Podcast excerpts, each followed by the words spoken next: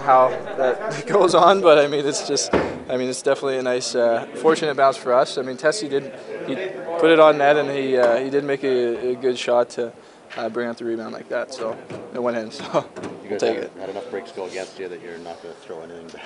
Exactly. We're, we're not going to give that one back to them. We're going to take that and uh, and run with it for sure. It was, uh, I mean, like I said, no matter how you can get that uh, the uh, the winner there, it's uh, it's it's nice to get it done. And um, I mean, uh, that line had a big uh, third period for us, so uh, good to see uh, them get rewarded at the end.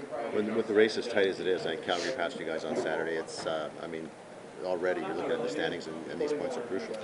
They're huge. I mean, um, it's nice to, uh, for me, it's nice to be in, in the fight right now. And um, I mean, we're battling every night. I, I mean, every point's so big, and um, whether you can get it to overtime and give yourself a chance, or um, or like tonight, I mean, we don't we don't want to keep bringing it to overtime, but.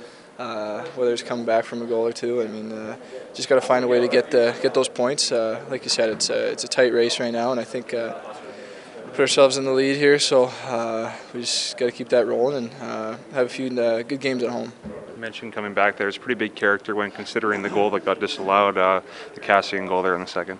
Yeah, definitely. I mean, uh, sometimes you can get a little discouraged from that, um, especially when I mean we weren't playing our, our greatest hockey in the second period by any standards, and uh, that, that goal by Cass kind of revitalized us. Even if it didn't count, I think it still helped us. I mean, uh, kind of get back on track, refocus a little bit, and uh, come out with a big third period effort.